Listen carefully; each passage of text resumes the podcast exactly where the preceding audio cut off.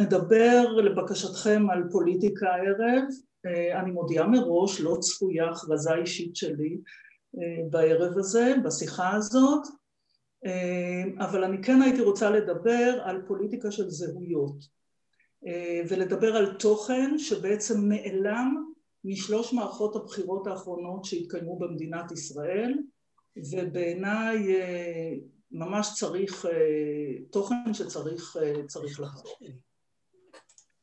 עכשיו אני רוצה לפתוח בעצם משני משפטים ש... אני רוצה לפתוח בדברי פרידה. אני רוצה להיפרד משני משפטים שמלווים אותנו די הרבה זמן ובעיניי גורמים נזק למחנה שאני משתייכת אליו שזה מחנה המרכז שמאל. המשפט הראשון זה רק לא ביבי, הגיע הזמן לומר תודה ושלום למשפט הזה.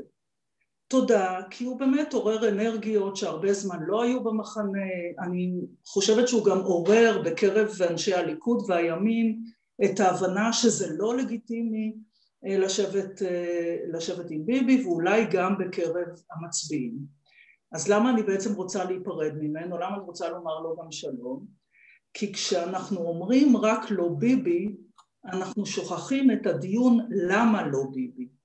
ובעצם אנחנו מכשירים דמויות ומפלגות עם אג'נדה שהיא הפוכה לאג'נדה שלנו, ואני חושבת שהגיע הזמן שנעבור למה כן ומה לא, ומתוך זה גם ייגזר מי כן ומי, ומי לא.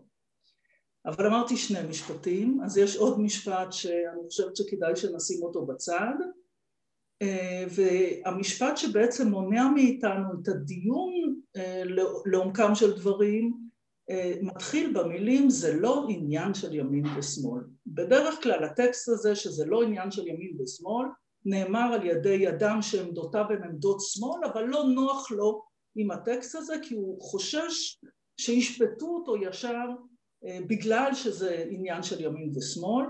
המהדרין מסבירים בכלל שאין עכשיו הבחירות האלה אין שמאל ואין ימין כי הסכסוך הוא לא רלוונטי. כאילו העמדות והזהות שלנו הם בעצם לא שלנו אלא הם נגזרת של הסכסוך. אני המשמעות שלי, הזהות שלי, העמדות שלי רק קשורות כאזרח ישראלי רק קשורות לסכסוך. זאת אומרת אם אין סכסוך אז ממילא אין גם ויכוחים בינינו ואני רוצה לטעון בערב הזה שיש ויכוח אמיתי של ימין, שמאל, מרכז, לכל קבוצה יש תוכן, לכל קבוצה יש זהות ולמה זה חשוב? זה חשוב עוד לפני שנגיע לפוליטיקה אם אתם זוכרים את טבלת הצרכים של מאסלו אז אחרי באמת הצרכים הבסיסיים מאוד של, של האדם יש משמעות לזהות, לקבוצה שאליה אתה משתייך והזהות שלנו זה המשפיע הגדול ביותר בהצבעה. בעצם כשאדם עומד ברגע ובמעמד המיוחד הזה של ההצבעה שכל אחד מאיתנו עומד מאחורי הפרגוד לא, אנחנו לא ממש קראנו את המצעים של כל המפלגות אנחנו נכנסים למקום הזה עם תחושת שייכות לאיזה קבוצה, קולקטיב שאנחנו שייכים אליו ואנחנו מחליטים על פי זה איזה קבוצת מפלגות רלוונטית לנו ואני מאמינה גם שההצבעה זה, אני לא רוצה להגיד תפילה, אבל זה סוג גם של אמונה במנהיג שמוביל את המפלגה שאנחנו מצביעים עליה. אז אם אנחנו מדברים על השתייכות קבוצתית אז בעוד שבצד אחד, צד ימין, יש זהות שרבים ויותר ויותר רוצים להשתייך אליה, גאים בהשתייכות אליה, צד שמאל של המפה הפוליטית בישראל קיבל בהשלמה, לא כולם, את הטענות השקריות של, ואני אתייחס אליהן בהמשך, של משת"פיות עם האויב,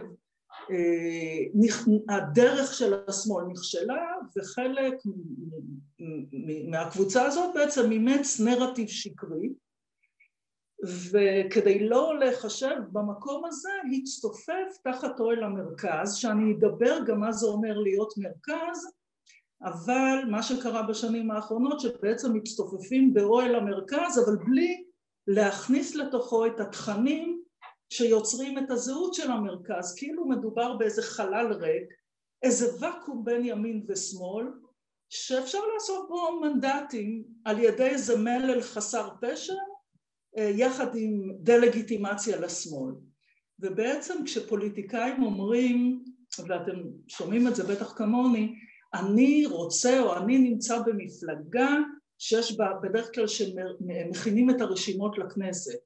אה, אני רוצה שיהיה דופן ימין ודופן שמאל, השאלה שאנחנו צריכים לשאול אותם זה לא מי יש לכם בדפנות אלא מי אתם, במה אתם מאמינים, למה אתם באים למגרש הפוליטי ואת מה אתם רוצים לקדם. עכשיו בעצם, אז, אז מה זה אומר הזהויות השונות האלה?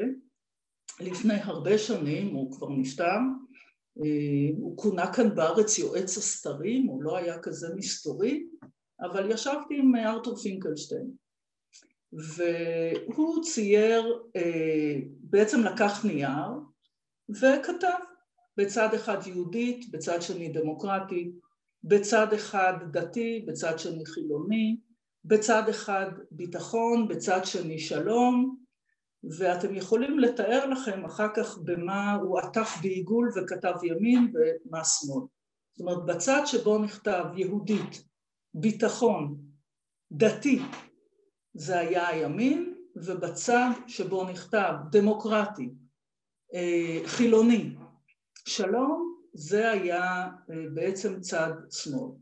נוסיף לזה כדי לעבות את זה בעצם הייתי מוסיפה ליד היהודית את התפיסה של הלאום והמדינה ובצד השני אנחנו נמצא אה, ערכים, מאחר וזה דמוקרטיה, ערכים יותר אוניברסליים, גלובליזציה, זכויות אדם, השמרנות אה, נוסיף אותה בצד ימין והליברליות בצד שמאל ובמדינה המורכבת שלנו תוסיפו על כל החלוקה הזאת עוד דודבך שחי בעולם של תיוגים ודימויים.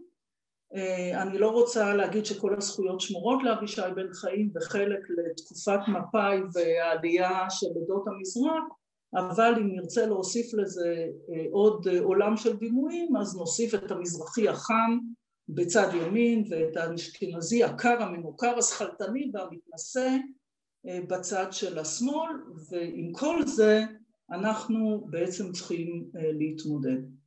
עכשיו חלוקה נוספת שקשורה גם לזה היא בעצם היחס, היחס לאחר. אם נשים את האחר, אני אפילו עוד לא אומרת אויב, את האחר במרכז, אז ככל שאתה זז ימינה, אתה עובר מחשדנות עד, אם אתה נמצא בקיצון, עד לשנאה, ואם אתה מסתכל מהאחר ושמאלה אז אתה עובר מרצון להכיר אה, עד להבנה ובקיצון זה מגיע להזדהות. ש, שזה דבר שלא שייך רק למדינת ישראל זה תפיסה שקיימת בכל העולם. עכשיו בגלל שמדינת ישראל היא מדינה מורכבת והמדינה היהודית או היהדות בעצם היא גם לאום וגם דת אז כל האירוע הזה אה, מקבל בתפיסת הזהויות אה, סיבוך, אה, סיבוך נוסף. אני זוכרת את עצמי, לצערי עכשיו גיא הזכיר גם כמה שנים עברו מאז שהייתי בבית ספר, אבל אני זוכרת את עצמי בתיכון כשביקשו מאיתנו לסמן על קו אחד, בצד אחד היה יהודי, בצד שני ישראלי, וביקשו מאיתנו לסמן איפה אנחנו רואים את עצמנו. לא יודעת אם גם אתם עברתם את, החו... את החוויה הזאת, אבל אני עדיין זוכרת ש... שאני באופן אישי הרגשתי נוחות כי יש כאן משהו אבסורדי. בעצם הבקשה, כי אם אני צריכה לסמן איפה אני, זה אומר שבעצם יש כאן התנגשות, זאת אומרת שני הדברים האלה, היהודיות שלי והישראליות שלי לא נמצאים באותו מקום, זאת אומרת אם אני מזיזה את עצמי על הקו הזה אז ככל שאני מתקרבת ליהודי אני מתרחקת מהישראליות וככל שאני מתקרבת לישראליות אני מתרחקת מהיהדות והסאבטקסט בעצם של השאלה זה תפיסה שהיהדות היא יותר עניין דתי בעוד הישראליות היא יותר אה, זהות חילונית. ובעצם לכאורה אם סימנתי את עצמי במרכז אז תאורטית אני לא מזדהה עם אף אחד מהצדדים, אבל הטענה שלי זאת המשמעות של מה, מה זה אומר להיות במרכז, גם הפוליטי, הזהות שלי היא לא לא ולא, אלא גם וגם. וזה מעביר אותי בעצם מהזהות האישית שלי לזהות הלאומית, לזהות הקולקטיבית שלנו, ומהי הדרך שנגזרת ממנה. אז אה, במונחים של היום אה, נדבר לרגע בעצם על ה-Waze, מהו ה-Waze הלאומי שלנו, מה אנחנו שמים ביעד שלנו. ומה יותר, אם אני מדברת על Waze לאומי, מה יותר לאומי ממגילת העצמאות? אז בעיניי, ה-Waze הלאומי שלנו צריך להיגזר ממגילת העצמאות, מדינת העם היהודי, עם שוויון זכויות לכולם, ויצאנו לדרך. עכשיו, כדי לשמור על מדינת ישראל מדינה יהודית, בתפיסה שהיא תפיסה שהיהדות היא שייכות לאומית ולא בהכרח אה, דתית מבחינת רמת החילוניות עד החרדיות שלך, צריך רוב יהודי. כי אחרת באמת תהיה התנגשות בין מערכת הערכים שלנו כיהודית ודמוקרטית. אז אם צריך רוב יהודית, יש דבר אחד שאני צריכה לעשות וזה לעצור בדרך בתחנה, לצורך העניין תחנת השלום, לא שם ליד עזריאלי אלא אה, תחנה שבה אנחנו אה, אמורים להיפרד מהפלסטינים כדי לשמור על מדינת ישראל, מדינת העם היהודי רוב יהודי. או, עכשיו עלול להיות מצב שבו אף אחד לא מחכה לנו בתחנה. היו שאמרו אין פרטנר. אז האם במקרה כזה אנחנו משנים את הזהות שלנו, את מערכת הערכים שלנו, את התפיסה שלנו? לא. אם אני חוזרת לווייז, פקק תנועה חברים. אז במקרה כזה אני יכולה להחליט שאני ממתינה, אני יכולה להחליט שאני מחפשת דרכים חלופיות כדי להגיע לאותה מטרה, אבל דבר אחד אני בוודאות לא עושה.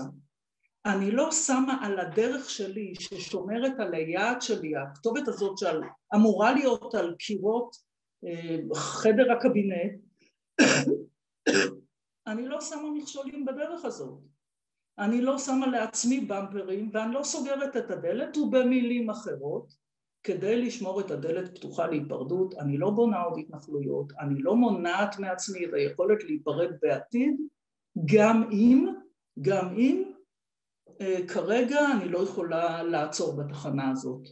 אם אני יצאתי בדרך מתל אביב לבאר שבע ויש לי בעיות, אני לא משנה עכשיו את הכיוון שלי, וכך גם בתפיסת ה-Waze הלאומי. זאת אומרת, בהרחבה, הזהות שלנו, כשאני אומרת שלנו, דרך אגב, אני לא יודעת מה כל אחד מכם עושה, מצביע, מה זהותו, אז אני מבקשת מראש סליחה, אני מתייחסת אליי וחבריי למחנה. ובעיניי זה, ולא סתם קראנו בוז'י ואני למפלגה המחנה הציוני, כי בעיניי זאת תמציתה של הציונות, ובעיניי המרכז הפוליטי בעצם הוא המקף המחבר בין כל, אם אתם זוכרים את מה שסיפרתי על פינקלשטיין, הוא המקף המחבר, יהודית דמוקרטית, ביטחון שלום.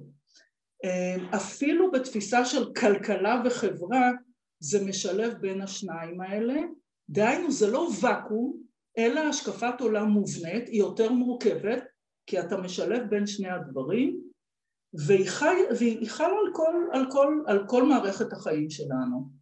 אם היא מדינת העם היהודי אזרחים שווי זכויות זה אומר שחוק הלאום שלנו יהיה בו שוויון, אם זה יהדות שהיא לא דתית אלא אה, לאומית אז היא בוודאי יכולה להיות פתוחה וליברלית לקבל את האחר אני, יכול, אני אישית יכולה להיות אני מסורתית גם, אבל מבחינתי שכל אחד יממש את יהדותו כראות עיניו, דבר שגם סוף סוף יכול להחזיר לנו קצת את הקשר עם חלק מיהדות התפוצות שמרגישה ניכור למדינת ישראל, מדינה דמוקרטית שדמוקרטיה היא לא שלטון רוב אלא היא מערכת ערכים שיש בה חוקה שכרגע אין לנו, אבל בוודאי שיש בה שוויון, שלטון חוק, בית משפט חזק שאוכף את הערכים של מדינת ישראל, גם אם יש פוליטיקה שמנסה למחוק אותה, וזה המצב של מדינת ישראל היום.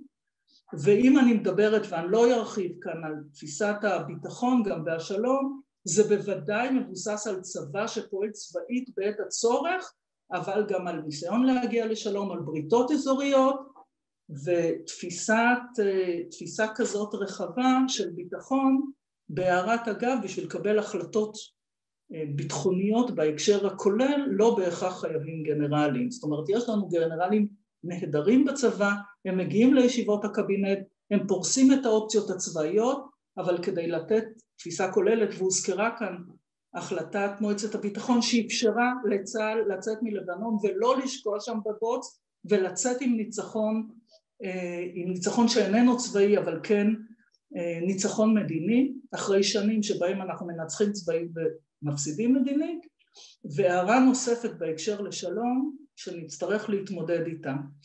אני מאוד שמחה מהנורמליזציה עם מדינות ערב, אבל שלום תמורת שלום טוב מול כאלה שאין לנו סכסוך איתם. אם מישהו חושב שבתחנת השלום הזאת שאני מדברת איתה, של ההיפר... עליה, של ההיפרדות מהפלסטינים, אפשר לשם להגיע בלי מחיר, אז זה פשוט שקר שמתחילים להשמיע אותו עכשיו, אבל הוא פשוט איננו נכון. אני לא אכנס עכשיו לכלכלה וחברה, אבל זה בוודאי שוק חודשי עם רשת ביטחון. אבל, וזאת הבעיה שלנו היום, אנחנו נחטפנו לדרך אחרת לגמרי, אנחנו נמצאים ברכב שהווייז שנכנס שם הוא אחר לגמרי, הוא לא מדינה יהודית ודמוקרטית. הרכב הזה בווייז שלו כתוב ארץ ישראל השלמה. רבותיי, סיפוח זה לא אירוע חד פעמי, הוא זוחל, הוא יכול להיות מחקיקה בכנסת, הוא יכול להיות, והוא כבר התחיל, מכיבוס של מילים, לא עוד מאחזים לא חוקיים אלא התיישבות צעירה, ויש להם גם תחנה בדרך. ואם התחנה שלי היא היפרדות מהפלסטינים כדי לשמור על מדינה יהודית ודמוקרטית, בווייז שלהם התחנה בדרך זה היפרדות מהדמוקרטיה, או שחיקתה. ולמה? בעצם למה יש להם עניין להיפרד או לרדד את הדמוקרטיה? כי שוויון לא מתאים למי שרוצה לספח ולא לתת זכויות לפלסטינים. בג"ץ די מנג'ס כשהוא מתעסק במה חוקי לא חוקי בהתנחלויות. שוויון לנשים ולקהילה הלהט"בית ממש לא מתאים לחרדים ולדתיים גם היום הבית היהודי או ימינה כבר עוד, גם הם עוד לא מסוגלים לקבל את זה. והסתדרו לנו הכוכבים רע מאוד. ויש לנו ראש ממשלה שהוא נאשם בפלילים והאינטרס שלו גם הפך להיות לפגוע בשומרי הסף ובתי המשפט לא בגלל הפסיקה שלהם בעניין שוויון לנשים או בגלל ההתנחלויות אלא מסיבותיו האישיות. וה-D9 התחיל בעצם כבר לעלות על, עליהם. עכשיו שלא נתבלבל, את השער, השער הזה נפתח כבר בממשלה הקודמת, איילת שקד כשרת משפטים שטענה שדמוקרטיה זה רוב ובית המשפט העליון הציונות זה שטח מת, עבור לקמפיין שהיה בבחירות הקודמות של להשתלט על חמאס ובג"ץ או אה, אה, מילים יש להם ערך, יועץ משפטי זה היועץ המשפטי לממשלה, זה בעצם עורך דין ושהממשלה תבחר אותו וביבי שיודע לזהות דלתות פתוחות יסתער עם האינטרס שלו. וכשאנחנו מתקדמים בכיוון הזה בעצם הלאומי שלנו שקיים בוודאי גם בתפיסה של מדינה יהודית דמוקרטית הופך ללאומני.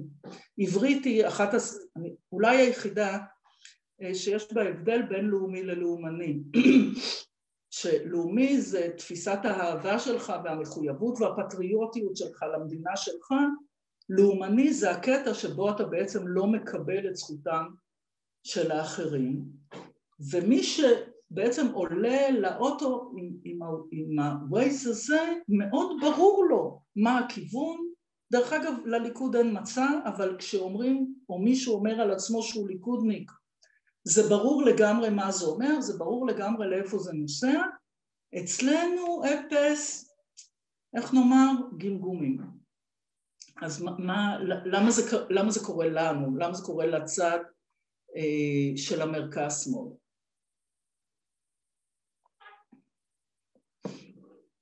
מה שקרה בעצם זה שהימין ניכס לעצמו את הישראליות והוסיף לזה דה-לגיטימציה של השמאל השמאל הפך להיות מילה נרדפת לשיתוף פעולה עם האויב. עכשיו, מה, מה זה לנכס לעצמו את הישראלי? בואו נחשוב לרגע מה מרגש אותנו כישראלים. איך אנחנו מרגישים אם, תחשבו על הזהות שלנו כישראלים. אני לוחץ על זה. מדינה... יש עכשיו אדום על זה? מדינה לא. קטנה מוקפת אויבים. שרנו כולנו, העולם כולו נגדנו. אנחנו דוד הקטן שנלחם מול הענק ומנצח.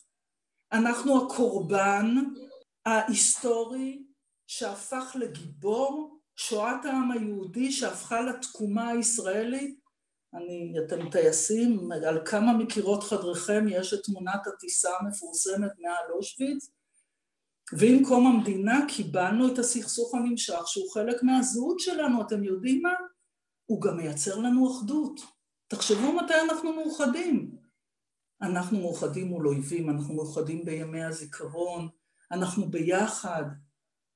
ולכן גם מי שרוצה לפתור את הסכסוך בעצם, מה אנחנו נשארים? עכשיו שלא תבינו, אני חלק, אני לא, לא מדברת על זה בציניות, אני חלק מההוויה הזאת. אני, תנו לי את ה... שלפני 300 שנה שהייתי אה, ממ"חית בקורס קצינות, תנו לי בסיום קורס את תזמורת צה"ל הדגל וההמנון, אני עם דמעות. כל uh, uh, הטקס בהר הרצל הייתי אומרת לילדים בואו אמא בוכה בטקס. אבל פתאום מסתבר בשנים האחרונות שעבור חלק מהעם, חצי העם, בהנחייתו והסתתו של ראש ממשלת ישראל, אני לא שייכת. הדגל שאני מתרגשת ממנו הוא נלקח ממני. וכשיש אירוע טרור ונהרגים אזרחים ישראלים, אזרחי המדינה שלי, שלנו, פתאום יש מישהו שאומר, תגנו, כאילו אנחנו בכלל שייכים מהצד לשד שני. כאילו לא ברור שזה כואב לנו כמו לכל אחד אחר. כאילו יש כאן תהליך של דה-לגיטימציה מאוד מאוד מתוחכם. הדה-לגיטימציה הזאת היא פוליטית כי בבחירות, וגם את זה למדתי מארתור פינקלסטיין עוד בימים שהוא עבד עם ביבי, צריך דמון, צריך אויב. אז מאחר ואנחנו מדינה עם אויבים, אבל צריך להכניס את זה פנימה לתוך מערכת הבחירות. אתם זוכרים את פרס וערפאת עולה במדרגות? כאילו ערפאת מוביל את פרס? עכשיו תחשבו על המשפט הכל כך מתוחכם, אומנות ההסתה. על הקטע של הערבים נוערים או מגיעים לקלפיות עם אוטובוסים של עמותות השמאל במימון אירופאי. שלא תתבלבלו, המטרה כאן לא הייתה ערבים בכלל. המטרה הייתה חיבור בין האירופאים, אנחנו הרי בעיני, אנחנו שומעים כל הזמן את התזות כמה הם אנטישמים, הם שונאים אותנו, אנחנו גטו קטן במזרח התיכון שכולם קמים עלינו לכלותנו והאירופאים משתפים איתם פעולה, עמותות השמאל ממומנות על ידם וערביי ישראל, למרבה הצער, זה כבר חיבור בלתי נעזר, הרי הם חלק מהפלסטינים במובן הכללי והם האויב שלנו ממילא. וכשאתה משרטט את זה ככה, אתה שם את כולם בחבילה אחת, בעצם המצביעים שהגיעו להצביע אז, הם באו להציל את המולדת מפנינו, מפני המחנה הציוני. שהגיע אז, באמת כבר היה ברור בסקרים שאנחנו אולי מגיעים, חוזרים להיות, מגיעים להיות המפלגה הגדולה בישראל, והדבר השני שנעשה בצורה מאוד מתוחכמת זה שהתפיסה של המרכז-שמאל, מאחר והיא בדרך כלל כשאתה במרכז זה פחות אה, שחור לבן, זה יותר מורכב, זה גם וגם, ואז שמים זרקור על צד אחד, על הצד שהוא, אה, אה, הצד שהוא יותר שמאל והפחות מאוזן. למשל, נחזור רגע לחוק הלאום. הרי מה קרה בדיון על החוק הזה? הרי גם על פי תפיסתי מדינת ישראל היא מדינת הלאום של העם היהודי. מה ביקשנו? כולם מה ביקשנו? להוסיף את המילה שוויון. ואז הטקסט לא היה האם במדינת ישראל יהיה או לא יהיה שוויון. הרי כשהגשתי הצעת חוק לאמץ את מגילת העצמאות, קשה להגיד לזה לא. מה נאמר אז נגדנו? הם, הם נגד ישראל כמדינה יהודית. זאת אומרת, אם אנחנו יהודית ודמוקרטית, אז באותו רגע הוא ישים את הזרקור, הם ישימו את הזרקור על אותו חלק כאילו, כאילו, טענה שקרית כמובן, אנחנו מתנגדים לקיום של מדינת ישראל כמדינה יהודית, כשאנחנו רוצים להעביר את הוויכוח בעצם לשאלה מדינה יהודית כן אבל עם שוויון, כמו שכתוב במגילת העצמאות, שתי מדינות לשני עמים, הם, הם רוצים להקים מדינה פלסטינית. אתה בעד או נגד מדינה פלסטינית? למה שלא נעביר את הוויכוח האם אתם בעד או נגד מדינה יהודית? קריסת הס... הדרך של השמאל אה, קרסה, אוסלו, פושעי אוסלו. אם היום הרשות הפלסטינית שקמה בהסכם אוסלו מתפרקת, הם לא יודעים את נפשם, לא בליכוד, לא בימינה ולא גדעון סער, כי הם נסמכים על זה שיש רשות פלסטינית כדי לומר יש לפלסטינים איזה פתרון אחר, אנחנו לא צריכים לממן אותם, לתחזק אותם, להחזיק אותם או לתת להם להצביע, להצביע אצלנו. הם נזקקים לפעולות שאנחנו עשינו. ולכן אנחנו במקום לבוא ולהרגיש אי נוחות בסיטואציה הזאת בוא, בוא, בוא אה, נדבר על זה. ומה שקרה זה שבעוד זהות אחת מייצרת גאווה מסוג הגאוות שלנו כישראלים ורצון להשתייך, במחנה השני התחושה היא של רצון לברוח, שלא לומר להתבייש. אתם יודעים, אני אספר לכם סיפור, ב-99 בבחירות שהייתי בליכוד, היו אז כבר פדיחות עם ביבי, בואו. והייתה אה, סיטואציה מאוד לא נוחה, אה, היה, היו, היו שנה וחצי או שנתיים שהוא היה אז בשלטון, ואתם יודעים מה הסטיקר ששמו חברי הליכוד על המכוניות? למרות כל זה, זה היה כבר עם ההם מפחדים והיה ברור שברק הולך לקחת את הבחירות, הסטיקר היה אני ליכודניק גאה. למה? ככה. כי אתם לא תפגעו בזהות שלנו, בהשתייכות שלנו, גם אם המנהיג שלנו אתם חושבים עליו. אם למישהו זה מזכיר סיטואציות מהיום, בצדק. ואצלנו אה, אנחנו לא אני לא יכולה להגיד ענה, אני קצת לוקחת על עצמי, אני פרשתי אחרי שעוד ניסיתי להריץ מפלגה שעסקה באמת גם בהיפרדות לשלום וגם בדמוקרטיה. אבל אנחנו עוברים מערכות בחירות שבהן או שזה מין פרווה כזה, או אסור לדבר על תוכן, או נביא שני ימנים כדי שיחשבו שאנחנו מימין. אתם זוכרים? אני זוכרת שלפני שנים קמפיין הליכוד היה ליכוד אחד גדול מול כל השמאל. אני לא יודעת אם אתם זוכרים את זה, איפשהו בבחירות האחרונות זה התחיל להרגיש לי כמו כל השמאל רוצה להיות ליכוד אחד גדול. והמאבק בעיניי היום, ויש עכשיו בעיניי כן הזדמנות, במערכת הבחירות הזאת, דווקא בגלל שנוצר כאן מחנה שהוא הוא, הוא יותר רחב בהקשר של אה, שלא רוצה לראות את נתניהו, ופתאום מצטמצם המחנה שלנו שמאמין באותם דברים. ואתם יודעים מה הבשורה הטובה? לא דרמטי, בואו, המצב לא כזה טוב, אבל בסקרים, כשמתקשרים ושואלים מישהו, מבקשים להגדיר את עצמך ימין ושמאל, אז קודם כל, הרבה יותר בוודאי מגדירים את עצמם כימין, כי ימין זה סבבה. אנחנו חזקים, אנחנו מראים נראה להם, אנחנו לא פראיירים של אף אחד, אה, זה כוח, זה ישראליות וכל הסיפור שאמרתי קודם. אבל בשאלות הבאות ששאלנו על מגילת העצמאות, על אה, היפרדות, דרך אגב כולל אה, אה, גבולות באזור החיות של 67, אין בעיה, אבל הזהות היא ימנית. אז יש כאן פתח לשיח אחר, ובעיניי המאבק היום הוא בעצם על התכנים של הדגל והמגן דוד, מה שדיברנו עליו קודם, בלי לוותר עליהם. אבל אני רוצה להזהיר מעוד דבר אחד קטן כבר לפני סוף החלק הזה ולפני שנעבור אה, לשאלות. אני רוצה להזהיר מהמילה אחדות. אני גם כן רוצה להיות one happy family ולהיות ביחד ולגשר על פערים ולמצוא מכנה משותף. אבל אחדות הפכה גם היא בשנים האחרונות איזו מילת קוד כדי למנוע ביקורת, למנוע מחלוקת לגיטימית ולסתום פיות. כי אנחנו צריכים להיות מאוחדים, אז בואו לא נתווכח. אבל כשאנחנו לא מתווכחים, אני רוצה להזכיר לכם לאיפה אנחנו נוסעים.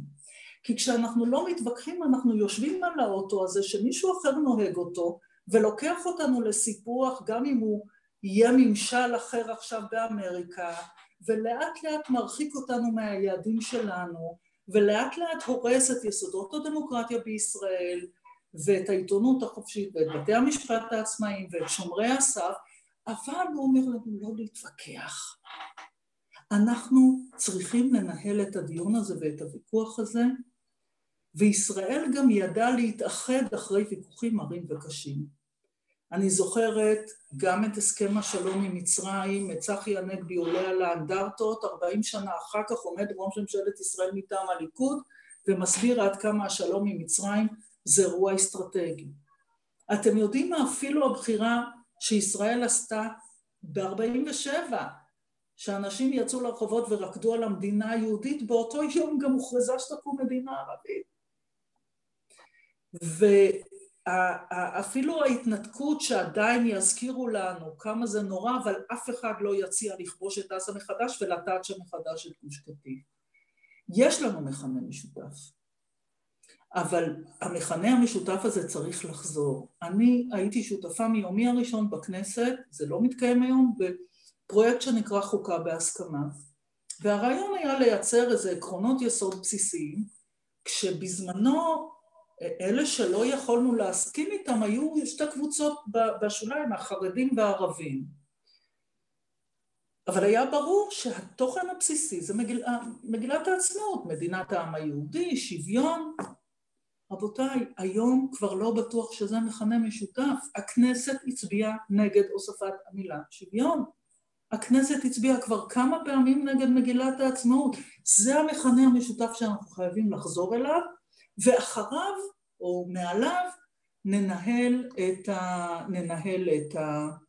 את הדיונים. יש לנו שאלה. אני מסיימת, גיא. סליחה, לא? כן, כן, לא, אני אמרתי שיש לנו על זה שאלה מיוחדת, אז ניכנס לזה בהמשך. אז אני מסיימת תקף, אני עומדת בזמנים. אמ, הערה אחרונה שקשורה באמת, שאני חוזרת רגע להתחלה של רק לא ביבי, והמלצה, המלצה לפני הבחירות. אני רואה היום אנשים שאני יודעת שהם שותפים להשקפת העולם, לכיוון הזה, לווייז הזה, להשקפת העולם הזאת, ו... מסיבות טקטיות אסטרטגיות וכאלה הולכים להצביע למפלגות שבעצם נמצאות בצד השני. עכשיו קודם כל אני רוצה להזכיר ששיטת הבחירות במדינת ישראל היא לא שיטת בחירות שבה ראש המפלגה הגדולה הוא ראש הממשלה, אוקיי? זה גושים. הזכרת קודם, גיא, את 2009, באותו ערב של סיום הבחירות הייתי המפלגה, ראש המפלגה הגדולה בישראל, רק לביבי היה גוש של 61, ככה זה עובד. ולכן אני מציעה לכם לעשות איזה, אה, אה, תשאלו את עצמכם שלוש שאלות.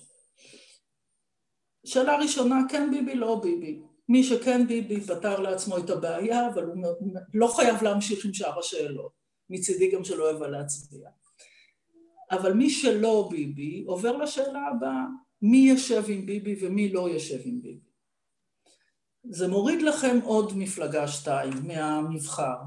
עכשיו הבקשה שלי, בין המפלגות שנשארו, תצביעו למפלגות שהן מדברות על העמדות שאתם מסכימים איתן, שמייצגות את הזהות שלכם, ואני מקווה גם עם מנהיגים שאתם מאמינים בהם. כל דבר אחר אתם תורמים, אתם לא תורמים יותר להפלה של ביבי. אבל אם לא תעשו את זה, אנחנו נקבל ממשלה שכל כולה דוהרת לכיוון של ה-way שהזכרתי אותו קודם, בלי שום איזונים, בלי שום בלמים, בלי שום מפלגה עם כוח, גם בתוך ממשלה כזאת, שלא לדבר על להוביל אותה. לא, המפלגה, לא ראש המפלגה הגדולה הולך לנצח. ואם לא יהיה גוש לביבי, בגלל שהמפלגות שנמצאות במרכז שמאל חזקות יותר, תאמינו לי, זה לא פחות טוב, זה יותר טוב מאשר לתת את קולכם למי שייקח אותנו לווייז שאיננו מגילת העצמאות ואיננו בעיניי הווייז הציוני הנכון. לפחות ככה תדעו שיש לעמדות שלכם ייצוג. תודה רבה. יופי, יופי. תודה רבה, ציפי, על המבט, המבט על המיוחד שנתת לנו על הפוליטיקה הישראלית. נעבור מיד לשאלות. לפני כן גילוי נאות, ציפי ואני מכירים הרבה שנים, מה שלא אומר שהיא תקבל פה שאלות מאתרגות. אז אה, ציפי, יש לנו, יש לנו הרבה שאלות, אז נודה לך על תשובות מלאות, אבל קצרות יחסית. שאלה ראשונה שלי, זה שמנהיגי ליכוד רבים כמוך, כמו אולמרט, מרידור, מילו, בני בגין, עזבו את הליכוד לאורך תקופת שלטונו האינסופית של ביבי, זה מובן. אבל איך את מסבירה את העובדה שרבים מהם, כמוך למשל, עזבו גם את אידיאולוגיית הימין, אף שעל לטובת שתי מדינות לשני עמים? טוב, אני, אני. אני עכשיו... נסי לתאר לנו מה גרם לך בשלב מאוחר יחסית לראות את מה ששמאלני כמוני ראה בגיל 18 בשנות ה-70. כרגע בווייז אתם רואים את התמונות שנמצאות מאחוריי, אתם לא רואים כאן תמונת ענק שאני רואה אותה ונמצאת על הקיר, אה, שזאת התמונה, אני אולי אפילו ינסה, זה עלול להיות קצת מביך, אבל אני אחסוך לכם את זה, אה, שזאת התמונה של ז'בוטינסקי. אה, ובעצם, קודם כל אני נכנסתי, אני נכנסתי לפוליטיקה, אני לא רוצה להגיד בגיל מאוחר, אבל לא הייתי מאלה שהיו באגודת הסטודנטים וכאלה והיו מעורבים בפוליטיקה, אני נכנסתי לפוליטיקה אחרי הסכמי אוסלו. ואני חשבתי שהסכמי אוסלו היו טעות לא בגלל החלוקה שבהם, אה, הייתי עורכת דין, ואמרתי, רגע, זה זיכרון דברים, אה, דחו את הכל לסוף, את כל הנושאים הכי רציניים, עוד הייתי עורכת דין שעסקה בנטל"ן, אמרתי זה כמו לתת ללקוח למכור דירה יד שנייה ובעצם לתת את המפתח בלי לקבל את כל הכסף. אבל השקפת העולם הבסיסית שלי, וזה גם דבר שאני מסבירה לעצמי ולכל האלה ש, שמדברים איתי על הוריי, הוריי חינכו אותי על, על הזכות של העם היהודי על ארץ ישראל כולה אבל הם גם חינכו אותי, על פי ז'בוטינסקי, לשוויון זכויות לכולם. מישהו ז'בוטינסקאי אמיתי, ובאמת מה שנקרא נסיכי הליכוד, אותם אנשים, בין אם זה דן מרידור ואחרים, מבחינתנו אין לנו ברירה של מדינה של סיפוח שאין בו שוויון, והדרך היחידה להכיל את כל העקרונות של מדינה יהודית ודמוקרטית בארץ ישראל, זה יהודית ודמוקרטית בארץ ישראל, אבל לא על כולה. אם אני אבחר בארץ ישראל כולה, כמו שתיארתי לכם, שמצוי בווייז החלופי, אני אצטרך לוותר או ליהודית או על הדמוקרטית. וזה מנוגד למערכת הערכים שאנחנו גדלנו עליה, ולכן אני יודעת שנדמה לכם שהגעתי לפוליטיקה ואז שיניתי את עמדותיי. הרעיון הראשון שנתתי היה לדן שילון במעגל, שנת 95, מיד אחרי רצח רבי, בצד השני ישב פריימריסט אחר, שמעון שבס, ואמרתי, ישראל היא מדינה דמוקרטית, אוסלו נחתם על ידי ממשלה שנבחרה כדין, אני חושבת שצריך לנהל את המשא ומתן אחרת, ולכן גם התעקשתי אחר כך לנהל משא ומתן, לצערי לא הצלחתי. אה, להביא להסכם, אבל היה לי ברור שיש לנו זכות על הארץ, נצטרך לוותר על חלקה, והייתה לי ביקורת על, על איך שהתנהלות של התהליך. וזה מיומי הראשון בפוליטיקה. ואני יכולה אפילו לספר לכם כסיפור שנולדתי בליכוד, אז היה לי ברור שאם אני נכנסת לפוליטיקה שם אהיה, אבל אני זוכרת שקבעתי פגישה עם מישהו שהיה בצוללת של נתניהו, שאמרתי לו, תשמע, אני אבל חושבת שאני אצטרך להמשיך עם אוסלו ו- וראש הליכוד מתנגד, אולי זה לא מתאים לי. מין שאלה של, שהיום פוליטיקאים לא שואלים כנראה לפני שהם בוחרים מפלגה, ואז הוא אמר לי, אל תדאגי, הוא יצטרך, הוא יצטרך לאמץ את זה. זאת אומרת, גם כאן אנחנו קצת חיים בעולם דימויים. זאת הייתה התפיסה הז'בוטינסקאית, הבסיסית ביותר. אני מודה שההורים שלי לא עשו את ההכרעה. זאת אומרת, בגין וכל ההנהגה שהייתה אז לא הגיעה לנקודה שבה היא מבינה שמתישהו יצטרכו לבחור. אבל אני ידעתי שעד גיל, עד מלחמת ששת הימים ידעתי שיש לי זכות על הארץ ואף אחד לא אמר לי תעלי על הטנק או סליחה המטוס הסמוך ותשחררי. וזה ההסבר שאני נותנת גם לעצמי, גם לכם, גם לילדיי, למה... אוקיי. Okay. איך, איך, איך הגעתי למש, לתפיסה הזאת, אבל היא התחילה... דרך אגב, עוד, עוד, עוד הערה, מה שדיברתי איתכם על, על התכנים, זה היה המצע של קדימה. ביום שבו אריק ישב בחווה במוצאי שבת והתלבט להקים מפלגה, הוא שאל לי מה נלך לציבור, והדף הזה היה מוכן עוד מהתקופה שהיינו בליכוד. הוא היה דף שהיה כתוב עליו מגיעים להסכמה ליכודית, הבנתי שאי אפשר בליכוד, זה היה המצע שהפך לימים למצע התנועה והמחנה הציוני. אז אני לא באמת עברתי צדדים, אני יישמתי את מה שאני מאמינה בו, ואני חושבת שזאת, זה הז'בוטינסקי האמיתי, לא אלה שעכשיו מתיימרים לדבר בשמו. אוקיי, ציפי, נמשיך הלאה. בשבוע הבא כנראה יתארח אצלנו פה גדעון סער. אם את המראיינת שלו, תני לי שתי שאלות טובות שהיית שואלת אותו. קודם כל אני ממש מבקשת, אל תשאלו אותו אם הוא יישב עם ביבי או לא. זאת השאלה הכי קלה, עם התשובה המוכנה, והכי לא רלוונטית להחלטה שלכם.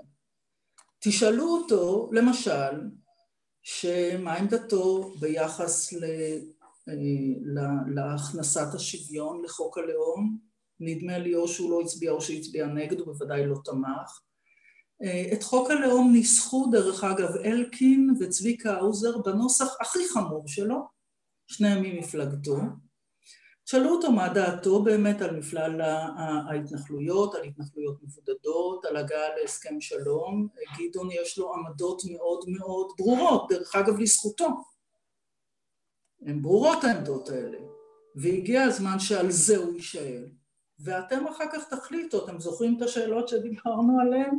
כן ביבי, לא ביבי, כן יישב ביבי, לא יישב עם ביבי, עכשיו תשאלו את השאלה האם הוא מתאים אה, אה, לעמדות שלכם, אפילו תשאלו אותו האם הוא, אה, אה, מה ההבדל בינו לבין הליכוד או בינו לבין ביבי חוץ מהשחיתות האם יש הבדל? אני חושבת שהוא מבחינת עמדותיו נמצא ימינה משם. בואו. ואחר כך תראו את עצמכם אם זה מתאים לכם. אוקיי, נמשיך הלאה. אודי זוהר שואל, ב-1996 את מנהלת רשות החברות הממשלתיות. בתפקיד זה יישמת את מדיניות ממשלת נתניהו והבאת להפרטת חברות ממשלתיות, כולל חברת הנפט וכימיקלים לישראל. פרופסור ירון זליכה, ששמענו אותו מכריז היום, תיאר לנו פה, בפורום הזה לא מזמן, את, ה, את הרשלנות ובזבוז המיליארדים באופן שההפרטות האלה מומשו. האם את מצטערת על ההפרטות, או לפחות על האופן שבו הם העשירו טייקונים על חשבון הציבור? אתה יודע, השאלה הזאת אה, כוללת בתוכה איזושהי מסקנה שהיא פשוט לא נכונה, זה גם כן עולם הדימויים וכולי. יש איזושהי הנחה מובנית שהפרטה מעשירה את הטייקונים על חשבון הציבור. דרך אגב, מחיר האי הפרטה זה שהציבור משלם מחירים מופקעים על שירותים שנותנות לו אה, חברות ממשלתיות, מונופוליסטיות, לא יעילות, שמשמשות כר למינויים פוליטיים של שרי הממשלה וכדי לא לעשות, גם אני לא רוצה לעשות את הכל שחור ולבן אז אני אה, אספר לכם איך העברתי את ההליך. מאחר ואני מאמינה בשוק חופשי תחרותי לטובת האזרח, אם רשת ביטחון המדינה לא, מס... בהפרטה המדינה לא מסירה מעליה את האחריות, היא כן מסירה מעליה את ה... ניהול של הדבר הזה. עכשיו, כל הפרטה, הגעתי לתפקיד, היו איזה מאה חברות ממשלתיות, כל תהליך כזה עבר סדרת מבחנים ושאלות. שאלה ראשונה, האם מדובר בנכס שבכלל, או בשירות שהמדינה צריכה לתת, או בנכס שהמדינה צריכה להחזיק. דרך אגב, חלק מהדברים, באמת, אני זוכרת שהיה איזה דיון על הפרטת המוביל הארצי, או תשתיות של חברת חשמל, וחשבתי שלא, זה לא הזמן שבו אפשר להפריד תשתית מהסוג הזה, לעיתים גם יש שיקולים ביטחוניים, למה זה צריך להיות אה, בבעלות המדינה. דבר שני, אני לא מפריטה מונופול ממשלתי והופכת אותו למונופול פרטי, כי אז באמת אתה נותן בידי מי טייקון כזה, לא רק את הנכס עצמו, אלא אחר כך אתה לא יכול לפתוח את השוק לתחרות, ואם אתה לא יכול לפתוח את השוק לתחרות, האזרח בסוף ישלם את המחירים המופקעים, רק לא למדינה, אלא לבעלים הפרטי, ולכן העברנו תהליכים, דרך אגב גם בתקשורת, אפרופו בזק, וגם בחברות אחרות, העברנו תהליך של אה, פתיחת שווקים לתחרות לפני, לפני ההפרטה. ההפרטה עצמה, ככל שניתן, אתה רוצה לפזר לציבור. אז הייתה שאלה האם לעשות מה ש... לחלק מה שנקרא אופציות לציבור. בחלק ממדינות מזרח אירופה ניסו לעשות את זה. התוצאה הייתה שבסוף הטייקונים אספו את האופציות מה, מה, מהציבור. אני לפחות השתדלתי שבמקומות שבהם אני יכולה, אני, אני אלך להנפקה. זאת אומרת, בזק, פעם אחת מכרתי חבילות מניות שיצאו אחר כך בבורסה, פעם שנייה יצאתי להנפקה. כי"ל, סבב ראשון היה זכות סירוב ראשונה למשפחת אייזנברג, זה כבר לא היה תלוי בי, אבל הסיבוב השני היה הנפקה בבורסה. וגם אם עושים מכירה פרטית, מה שנקרא, לא דרך השוק, לא דרך הבורסה, רבותיי, זה שקוף, זה בליווי יועץ משפטי, זה תחרות, זה מכרזי, זה התמחרות. אז יש חברות שפשוט אין שום סיבה שהמדינה תחזיק. המדינה צריכה לדאוג לרגולציה מתאימה, לרשת ביטחון מתאימה, לאחריות לאספקת השירות. אבל אם מדברים על חברת הנפט הלאומית, אז היא חיפשה נפט בקונגו. זה לא היה בדיוק מה שאנחנו רואים היום על מרבצי הגז, או אה, חברות אחרות שלא אה, הייתה בעיה בהפרטה שלהן. ולכן זה היה המבחן. אז נכון שתמיד העשירים או הממונפים יכולים לקנות יותר מאחרים. אבל אני רוצה רק להזכיר שמאז גם המערכת הכלכלית של החברות אה, טופלה. זה כבר בכובע אחר שלי כשהייתי שרת משפטים, ביחס לפירמידות, ביחס ליכולת מינוף, ביחס למשטר תאגידי, אז אה, דבר שחייב פירוק של חלק מהחברות ופיצול שלהם, ולכן אה, בברירה בין אה, אי מתן שירות, אי יעילות, מינויים פוליטיים במקום שאפשר לעשות את זה בשוק תחרותי וברגולציה ולעיתים פיקוח על מחירים, זה ממש בסדר מבחינתי. אוקיי. Okay. סיפור, אם אפשר גיא, דקה בעניין הזה.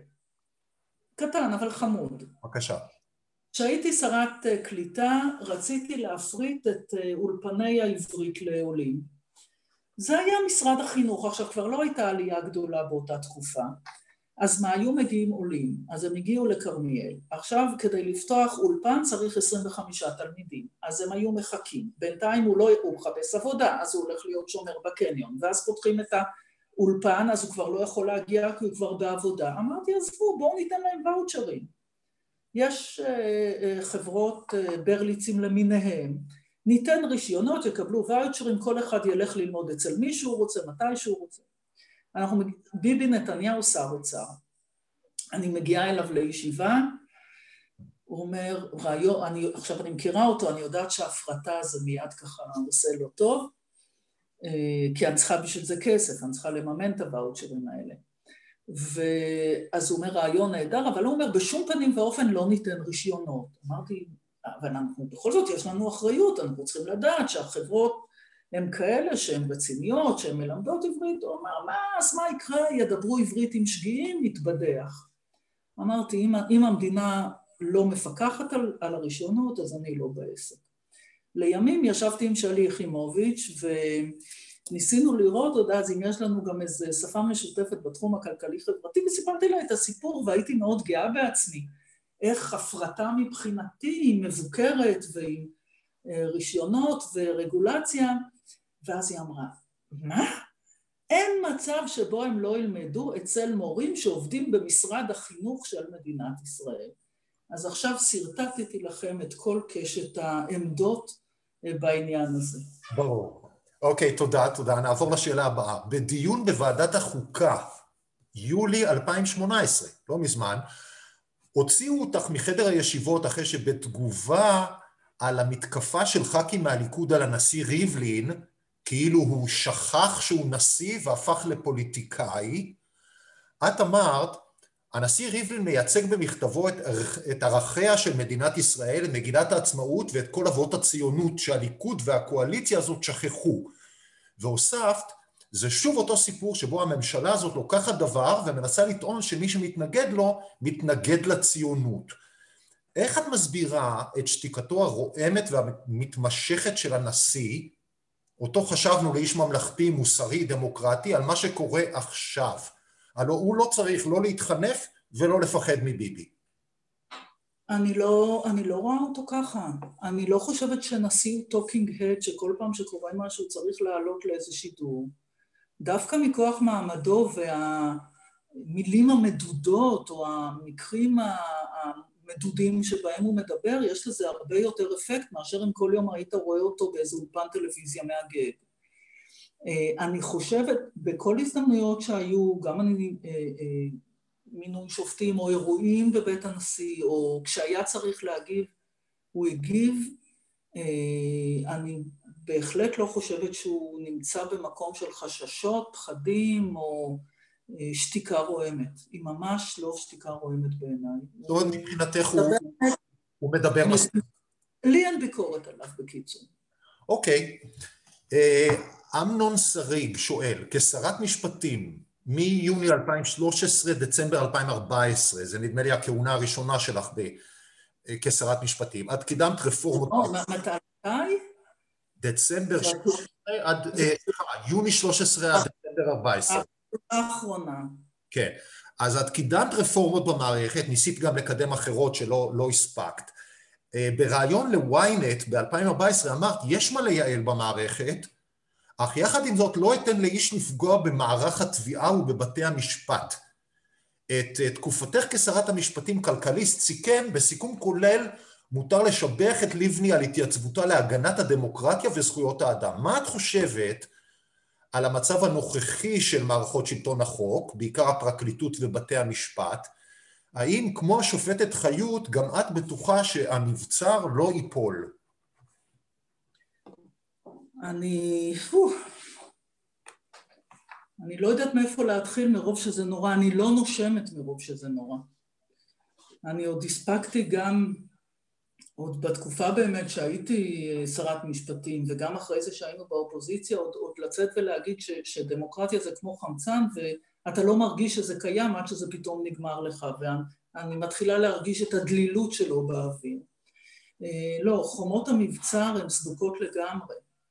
אתה יודע מה, מאחר והזכרת קודם גם את, אה, את הוריי, אז אבא שלי ישב בכלא עכו, הכלא, המבצר שנפוליאון לא הצליח אה, לכבוש מבחוץ. אבל אבא שלי היה ממונה על פריצת כלא עכו מבפנים, אז הבריחו פנימה את החומרי נפץ בחביות ריבה, וככה הם פוצצו את הכלא מבפנים וברחו החוצה. וזה בדיוק מה שקורה כרגע. זאת אומרת, מכניסים פנימה לתוך המערכות שרים שמכניסים איתם את חומרי הנפץ האלה. זה לא ה-D9 רק שבא מבחוץ, זה חומרי הנפץ מבפנים. עכשיו, אה, דיברתי מקודם גם על, על מילים. אה, יש כאן תהליכים שבהם דברים שהזדעזענו מהם בעבר, זה כאילו כבר עובר היום ליד האוזן, אבל זה חלק מהפגיעה. אתם זוכרים שהנאמרה המילה D9, נחרדנו כולנו? זה היום דבר שבשגרה. אה, הסיפור של בג"ץ שפוגע בביטחון המדינה, הם לא ציונים, הם בעצם חלק מהאויבים. אה, אסנת מארק כזאת בוועדה לבחירת שופטים שמדברת באיזה מין טבעיות בלתי מתקבלת על הדעת שהיא תשאל את השופטים אם הם ליכודניקים או אם הם אה, ימנים. אה, ושלא תבינו, כשאתם בוחרים שופטים לעליון שמדובר על תפיסה חוקתית אז זה בסדר בין שמרנות לליברליות, אני אף פעם לא תקפתי אה, את הרצון של מישהו, למ... אני מיניתי שופטים יותר ליברליים, אפשר למנות שופטים יותר שמרנים, אבל אתם מדמיינים לעצמכם רעיונות עם שופטים לבית משפט שלום או מחוזי שצריכים להכריע בעבירות בין אדם לחברו, לשלוח מישהו לכלא, ששואלת אותם חברה בוועדה לבחירת שופטים מה עמדותיהם הפוליטיות? הרי כל התפיסה של המבצר ובג"ץ זה לשמור על הזכויות של האזרחים, לפוליטיזציה של המערכת, זה בעצם הופך אה, את עניינו של האדם הפרטי כדבר שתלוי בשיוכו הפוליטי. עכשיו גם זה נחצה.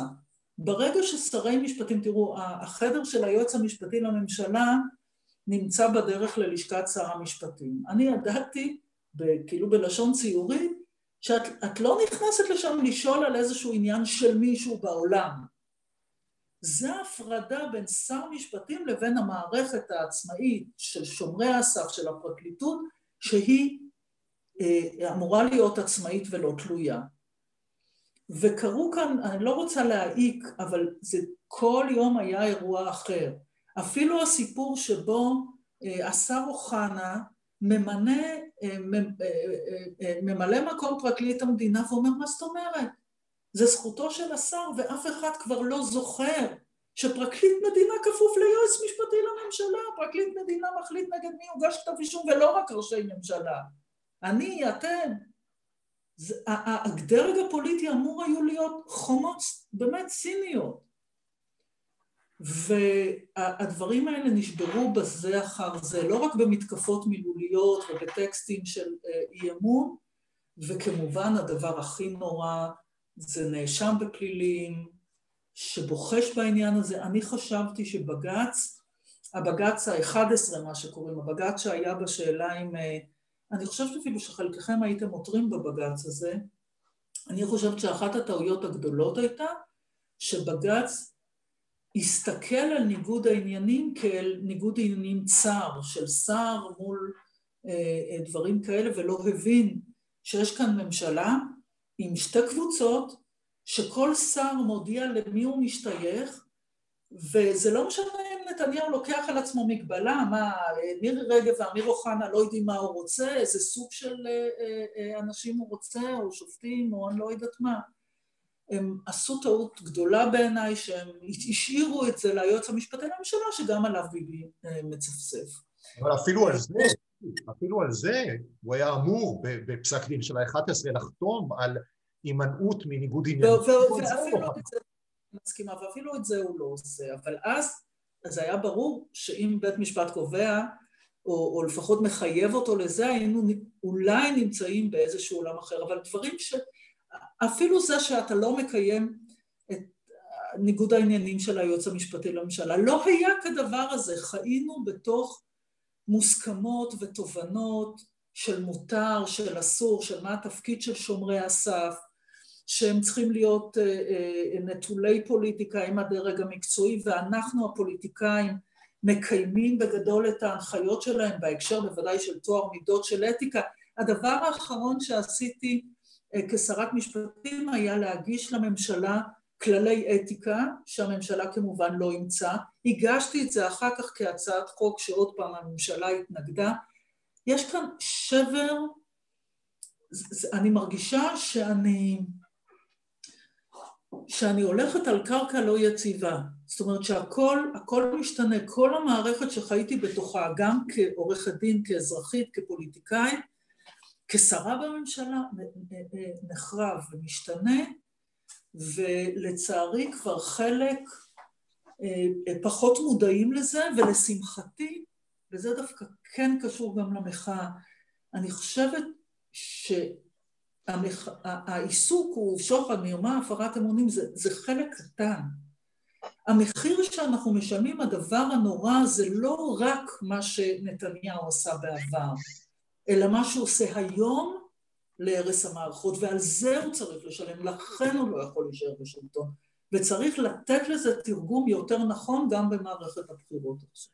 מאה אחוז. את הזכרת כמה מהשמות ש, שתומכים בעשייה הזאת שלו, ויש פה שאלה של אייל גושן שאומר ככה, נראה שהגוש הפוליטי של המרכז שמאל מבולבל ומפולג מתמיד. איך את מסבירה את העובדה שהגוש עם שורה אינסופית של אנשים איכותיים, כישרוניים, רבי הישגים, לא מצליח כל כך הרבה שנים לנצח איש אחד מושחת ועטור כישלונות, המוקף באנשים ברמה של רגב, אמסלם ואוחנה שהזכרת. איך לדעתך ההיסטוריה תסביר את התופעה הזאת?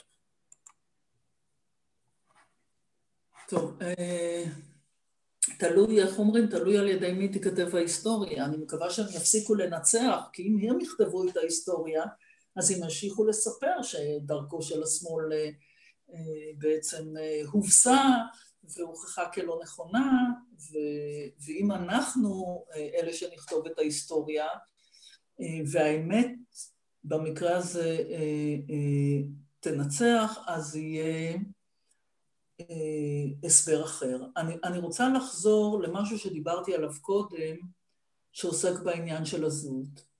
ב-2015 בוז'י ואני, המחנה הציוני, אה, הולכים, ל, ל, נוסעים לבאר שבע, היו שם אז מפוטרים של כי"ל, אירוע גדול, והם מה זה נשבעים? קוראים את כרטיסי חבר ליכוד, אומרים הפעם נמאס, לא יהיה ביבי, אנחנו באים איתכם. הם הצביעו ליכוד.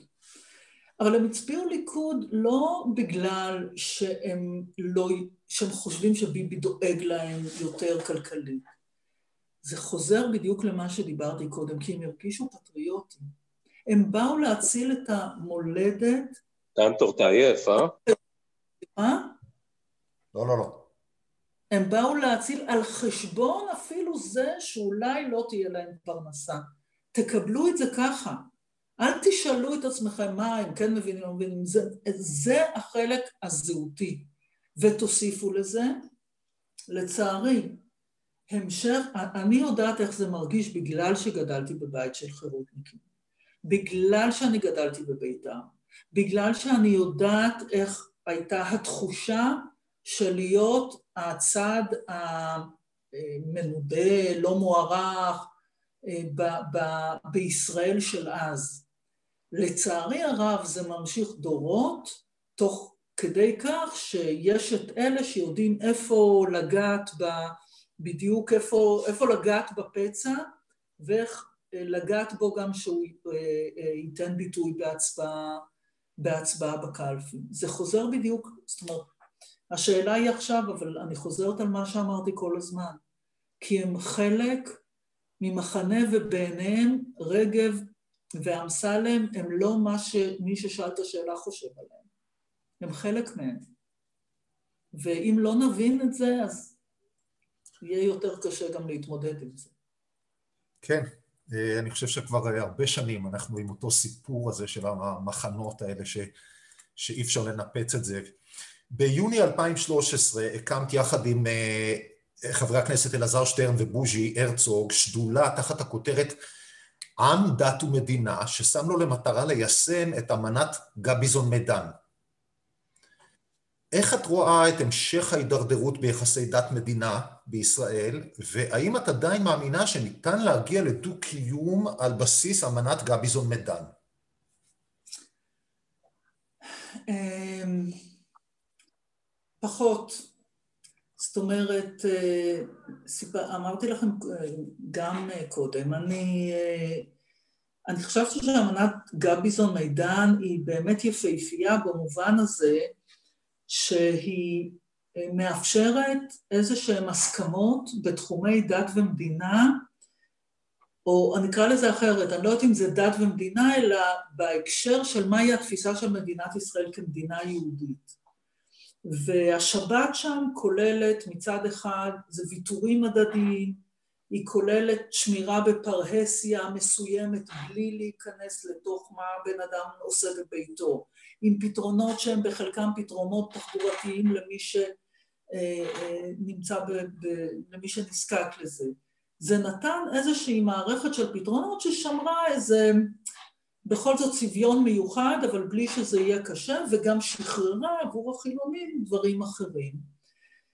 אמ, אנחנו, אני חוששת שמאז הקרע העמיק, גם נעלם משהו שהיה פעם בציבוריות הישראלית, אני הגדרתי את עצמי מקודם מסורתית, שאני שומרת כמיטב הבנתי משהו שהוא בעיניי חלק מהשיוך שלי הלאומי כיהודייה או משהו מההיסטוריה שלי, המסורת שלי.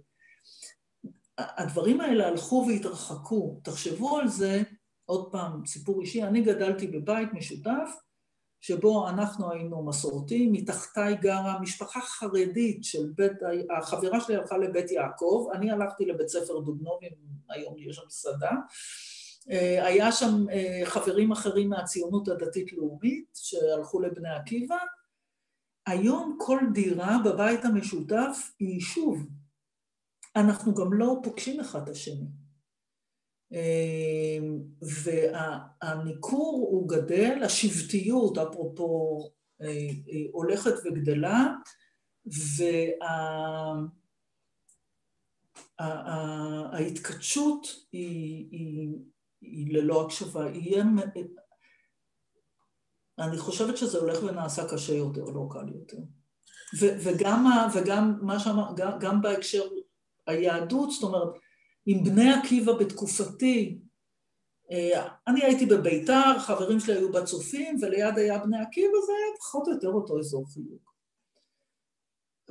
ברמת ההקשרים של דת ומדינה. נכון, הם היו דתיים, אבל זה היה בנים בנות ביחד, זה לא היה עם איסור נגיעה מכיתה ג', שאבא לא יכול לבוא לראות את הילדה, זה היה...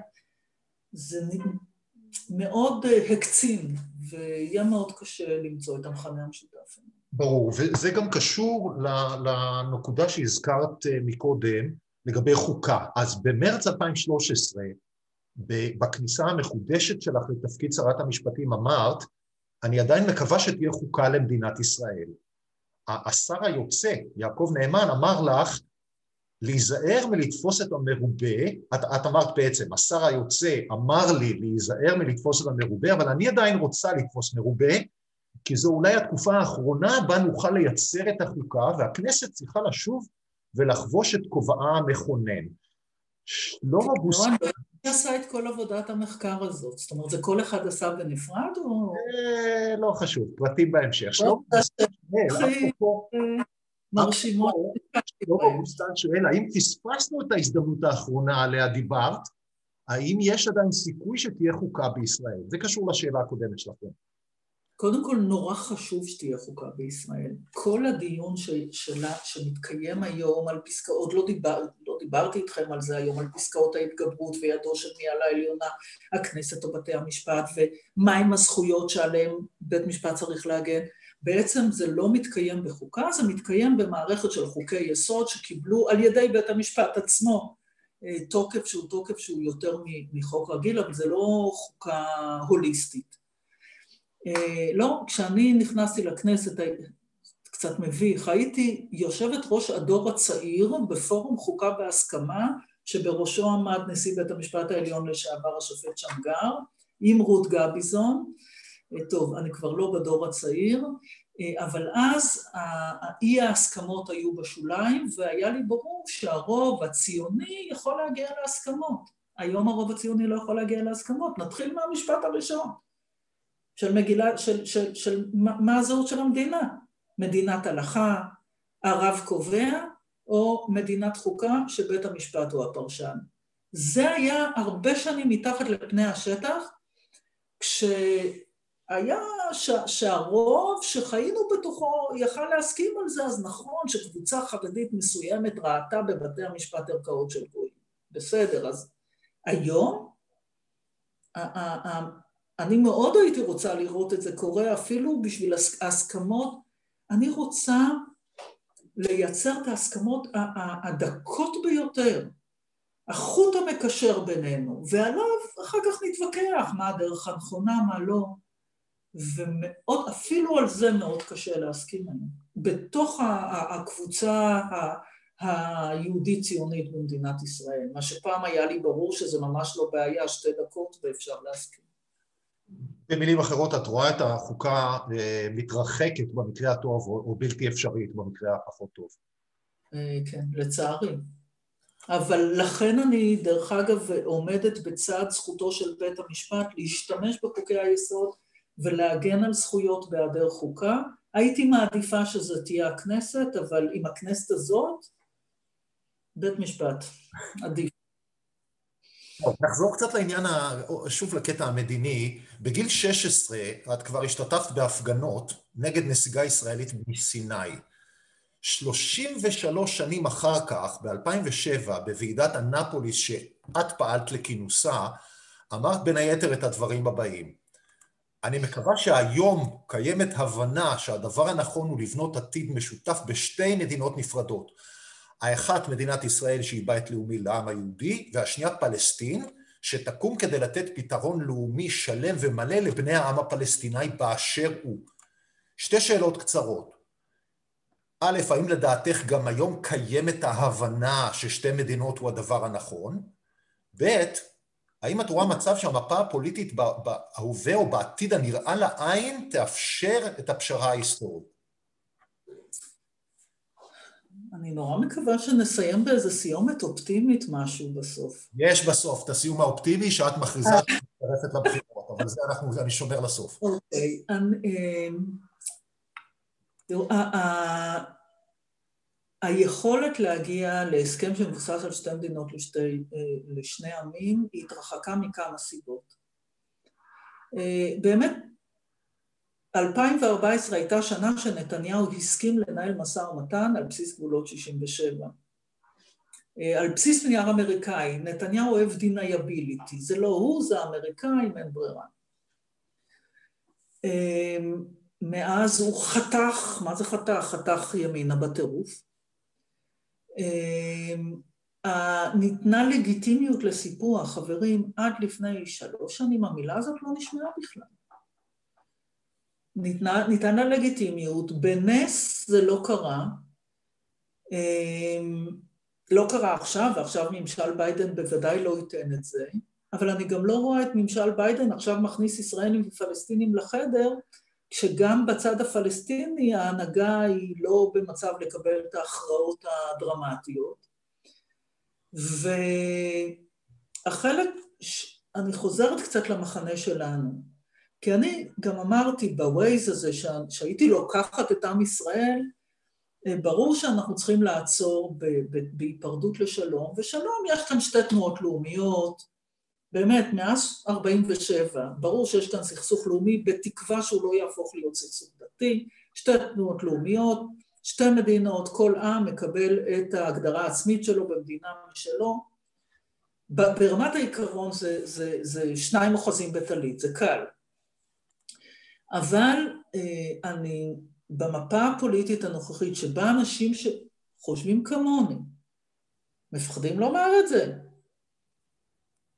תקשיבו, במפלגה שבאמת קיבלה את כל הקולות אה, אה, של המחנה שמאמין בשתי מדינות לשני עמים, אני מקווה, הם אומרים שהם מנעו את הסיפוח, אתם יודעים מה, יכול להיות שהם אמרו לאמריקאים וזה מנע את זה, אבל זה לא דבר שראש המפלגה התגאה בו בנאום שלו אתמול. ואתם יודעים מה? הם הלכו להצטלם בבקעה להסביר שהם בעד סיפוח הבקעה. אין, שלא תתבלבלו, הבקעה הייתה סידורים ביטחוניים והקשרי ביטחון, לא סיפוח ולא התנחלויות. וזה גם ביבי הסכים. אז אני לא יכולה להיות אופטימית שבעצם המחנה שלי לא מדבר על זה, הוא אומר שזה לא מעניין אף אחד, אותי זה מעניין כי יום אחד נקום, אם לא נשים לב, לתוך מדינה, אנחנו זולגים למדינה אחת בין הים לירדן. עכשיו, הנורמליזציה, כפי שאמרתי אה, קודם, שהיא דבר מבורך, ובאמת אין לי, אלא, אל, באמת נוצר כאן מזרח תיכון חדש ואני מאושרת מזה. אבל זה נותן איזו הרגשה לישראלים שבעצם אז אין בשביל מה. כאילו למה להתאמץ, לוותר, להתעסק, משיגים שלום ככה. ואנחנו זולגים לכיוון הזה. והחלק האבסורדי, אם אני חוזרת רגע לימין ושמאל, בעצם מה שהמתנחלים מנסים למכור לי היום, אם, אם זה היה שמאל, הייתי אומר, היו אומרים להם שזה הזוי. הרי מה הם אומרים? הרי דווקא השמאל במדינת ישראל הוא בא ממקום של זהות לאומית, גם שלנו, גם של הפלסטינים. תיאורטית שמאל היה אמור להגיד, שמאל ככה בוהק, היה אמור להגיד מדינה אחת שכולם חיים בה בשוויון, שאין אצלנו עוד את הקולות האלה. אבל הקולות האלה כבר נשמעים אצל הפלסטינים. והמתנחלים מספרים לי איזה סיפור שבו הם קונים בכפר, והאיש מהמכולת בא אליהם הביתה, וכולנו נהיה one heavy family, אנחנו והם, רק הם לא יהיה להם את הזכויות שיש לנו. אנחנו גולשים למקום מאוד מאוד מאוד בעייתי, בהיעדר הנהגה בשני הצדדים, שתהיה מוכנה להרים את זה, ועם ממשל אמריקאי שיתמוך בזה, אבל אני מניחה שבמקרה תעשה פעולות כדי לא... כדי להשאיר את הדלת פתוחה בעתיד. לא... בקיצור, אין הסכם מעבר לפינה, אבל צריך לשמור את הפתח ולזכור שאנחנו ממשיכים בדרך הזאת, בתקווה שמתישהו בתחנה הזאת באמת גם נוכל לחתום על ההסכם. כן, נשמע כאילו הסיסמה החמה בתקופה האחרונה זה שלום תמורת שלום, זאת אומרת... זה שקר. ברור. סליחה. אה, ציפי, אנחנו מתקרבים ככה לסיום, לצערי. יש לנו, השאלה, אולי לפני האחרונה, זה שאנחנו שמחנו לראות אותך בבלפור, ליד המפגש שחברי 55 עשו שם לאחרונה. חנוך קפצן מבקש לדעת, מה דעתך על המחאה והאפקטיביות שלה, והאם ואיך לדעתך ניתן לתרגם את המחאה להשפעה פוליטית בבחירות הקרובות? קודם כל היא נהדרת, היא מרגשת, היא נפלאה. אני כל כך הרבה זמן, כשהייתי בפוליטיקה ויצאנו קצת להפגנות, אנשים לא אוהבים לבוא להפגנות שהן אה, מאורגנות על ידי מפלגות ופוליטיקאים, שתסכל, זה מאוד תסכל אותי אה, כשהייתי בפוליטיקה. אה, וזה כל כך מרגש אותי, ממש. לראות את המשפחות באות עם הדגלים והדברים שנכתבו ביד, ועוד לפני בלפור, לא לפני, אני אומרת, בין אם זה בצומת ליד הבית ובין אם זה בבלפור, זה פשוט נהדר, ואנשים צעירים שהרבה זמן לא גילו עניין, פתאום יוצאים, זה מרגש, זה נפלא, זה נהדר, זה צריך להיות מתורגם לכוח פוליטי, אבל בזהירות. כוח פוליטי זה אומר שיותר אנשים יבואו להצביע בעד המפלגות שמייצגות את השקפת העולם הזאת של דמוקרטיה וניקיון כפיים ציבורי וכולי.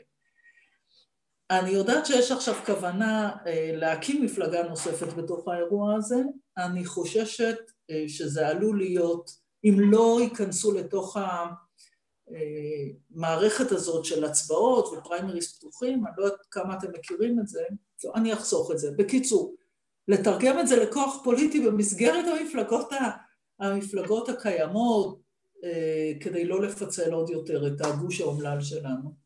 אבל זה נהדר, הם נהדרים, ותודה לכל מי שמביניכם שעמד בגשם ובקור ליד הכנסת עם דגלים ועם שלטים ובצמתים וברחובות ובבלפור, ממש.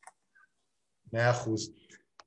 לסיום, אה, אני יודע שאני הבטחתי לא ללחוץ אותך לפרט בנושא הזה, אבל אה, כמו אצל גנץ, זאת הייתה הבטחה נכונה לשעתה. השאלה שכולנו שואלים הערב, היא כמובן, מה הסיכויים, נגיד באחוזים, שנראה אותך בכל זאת באחת הרשימות שתתמודדנה בבחירות הקרובות? עכשיו, סיבה, מילא זה שאתה לא מקיים הבטחה, אבל סיבכת אותי עם בעלי. שלפני שנכנסתי אה, לחדר, אמרתי לו, תשמע, אה, יש כאן הבטחה שלא תישאל שאלה. הוא אומר, אין חיה כזאת. אין מצב שיתאפקו. אמרתי לו, בטח שיש מצב, אנשים רציניים, אחראיים, הגונים. הובטח. אומר, חכי ותראי, ואז באה השאלה הזאת. אמ, ככה, אני לא, אמרתי מראש בהתחלה שלא תהיה הכרזה, אני כן יכולה לשתף אתכם במקום שבו אני נמצאת. אני עזבתי את הפוליטיקה כי לא רציתי לפצל את הגוש כשהייתה נהירה לכחול לבן ואני עוד החזקתי מפלגה עם קמפיין שאומר היחידה להגנת הדמוקרטיה והיפרדות אה, לשלום אה, ואז, אה, איך נאמר, הייתה לזה פחות תמיכה. אני חושבת שהיום ברור הרבה יותר עד כמה הצעקה של אז הייתה, הייתה נכונה, גם אם אז היא נראתה מוקדמת. אה, מאז שעזבתי את הפוליטיקה, אני לא מאלה שעזבתי כדי לתכנן את החזרה שלי, אבל אני חיה כאן, אני אזרחית המדינה, והתחילו להגיע אליי אנשים שמרגשים אותי. כשילד בן 16 כותב לי, או אה, אנשים ש, שמספרים עד כמה היו רוצים אה, שאחזור. אבל בסוף צריך להיות לזה משקל. אין לי עניין להיות על הגלגל בשביל להיות על... אני לא מאמינה, לא יודעת אם לא מאמינה, האמירה של אריק שרון שהעיקר להיות על הגלגל פעם למעלה פעם למטה, הייתי עשרים שנה תרמתי, עשיתי, נלחמתי, נאבקתי על הדברים שאני מאמינה בהם, אפילו עשיתי דבר או שניים. ולכן המבחן, מאחר ואני לא מחפשת את הדרך חזרה, אלא מבחינתי יש מחיר באלף ואחד דברים, בקפיצה פנימה, אני צריכה להיות משוכנעת שיש לזה משמעות אה, שזאת, שזה Game Changer כלשהו עבור העמדות שאני מאמינה בהן והמחנה שלי. להעביר מפה לשם, בתוך המפלגות של הגוף, זה פחות מדבר אליי. אה, והגיעו אליי, זה לא סוד, הגיעו אליי, רצו שאני אצטרף למפלגות שונות, אבל זה עד עכשיו לא נראה לי כבאמת הדבר המשמעותי שחזרה שלי יכולה לעשות. הגיעה אליי פעם איזושהי קבוצה ו- ואמרה לי, תשמעי, תקפצי, תקפצי, תקפצי כבר לבריכה. אמרתי להם, תשמעו, אתם יודעים, צריך לבדוק אם יש מים בבריכה. ואני גם הוספתי ואמרתי שאין לי בעיה לקפוץ לבריכה ריקה ולשבור את הראש שלי אם אני יודעת שבזה הצלתי את המולדת. אבל אתם יודעים, לעשות את זה ולא להשיג את המטרה הזאת, אז אתם יודעים, לפעמים הפער בין מעשה הירואי למעשה קצת מטופש הוא לא גדול. אז אני מסתכלת, השבוע התחיל להתייצב בעצם המגרש, אה, ואני אבחן האם האם זה, זה משמעותי ובעל משקל, ומה אני צריכה לעשות במקרה הזה. יופי. אז uh, אני חושב שזה לא רק ה-wishful thinking שלי, שהתשובה שלך משאירה בכל זאת איזשהו פתח, ואני יודע שלפחות בשם החברים פה... צר, פתח צר. פתח צר, אבל פתח צר גם מרחיבים, ואני יודע שהחברים ש... דיברו איתי לפני המפגש איתך, ועכשיו, במהלך מפגש איתך, אה, היינו רוצים לראות אותך אה, כן מצטרפת למאבק. אבל אני מאוד מאוד מאוד מודה לך, ציפי, על, על הזמן ועל המבט המאוד מיוחד שנתת לנו, והרבה תודה, הרבה תודה. תודה, תודה רבה לכם. תודה לכם על, על מה שאתם עושים ועושים עבור המדינה. תודה רבה. תודה רבה. ושוב נפתלי צדק. כל הכבוד לך. תודה. תודה רבה. היה מרתק. היה... תודה, תודה. תודה. מרתק. אנחנו איתך. תודה רבה, ציפי. כולם זקנים.